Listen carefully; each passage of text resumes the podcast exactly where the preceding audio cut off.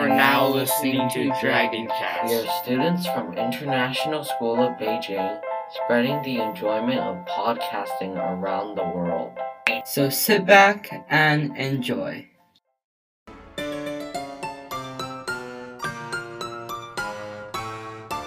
The origin of Halloween um, first began 2,000 years ago, where the Celts, um, where is now basically Ireland, UK, and northern France, they celebrate the new year at November 1st.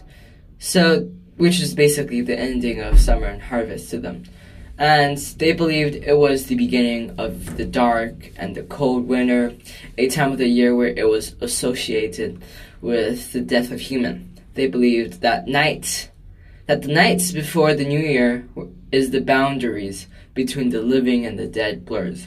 That night, they celebrate a festival called Samhain, which is an event and festival for banishing the dead and ghosts. However, in around 43 CE, when the Roman Empire had conquered most of Celtic territory, they combined two festivals of Roman origin with the traditional Celtic celebration of Samhain. The first Roman festival was where the Romans commemorates the passing of the dead. The second was when the Roman honored the goddess of fruits and trees, Pomona, which is literally the meaning of fruits.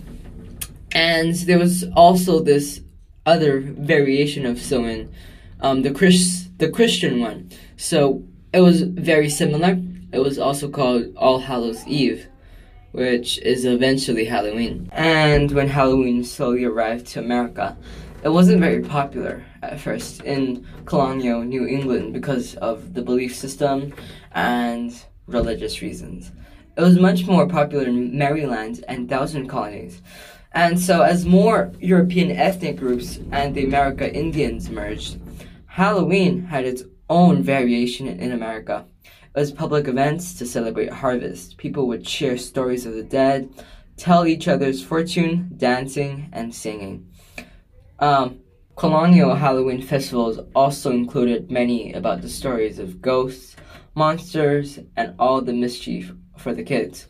And so by the middle of 19th century, annual autumn festivals was common.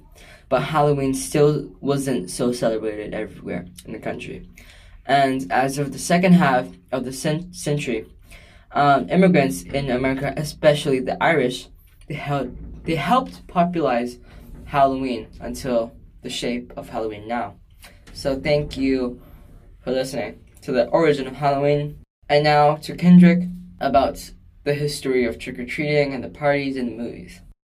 So the history of trick or treating it started because the, the the Americans started borrowing from the European traditions, and instead of like having like this full party at like this one big building, it kind of made a cheap and a lot easier way for the community to celebrate as a whole by having people go to their houses and ask for a treat or a trick. And uh, in the later days, it really was like I guess to prevent witchcraft and as like pranks and pretending to be ghosts, and it was more scary than is it is now in the modern days, as most of the more frightening events of Halloween are forgotten in kids' brains.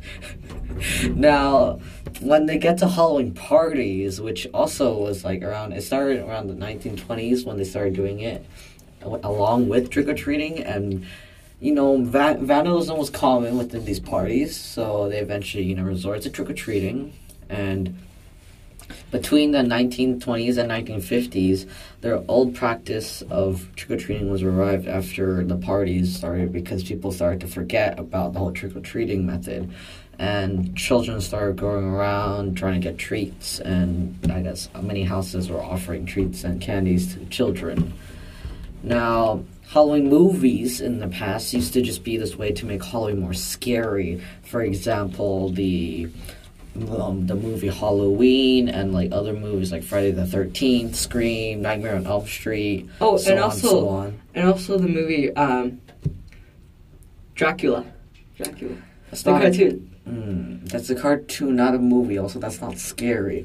And all these movies started coming out after the original Halloween movie started coming out, and it kind of and some more kid-friendly movies like Nightmare Before Christmas, Beetlejuice, and It's the Great Pumpkin. Charlie Brown came out, and yeah, these are all the movies.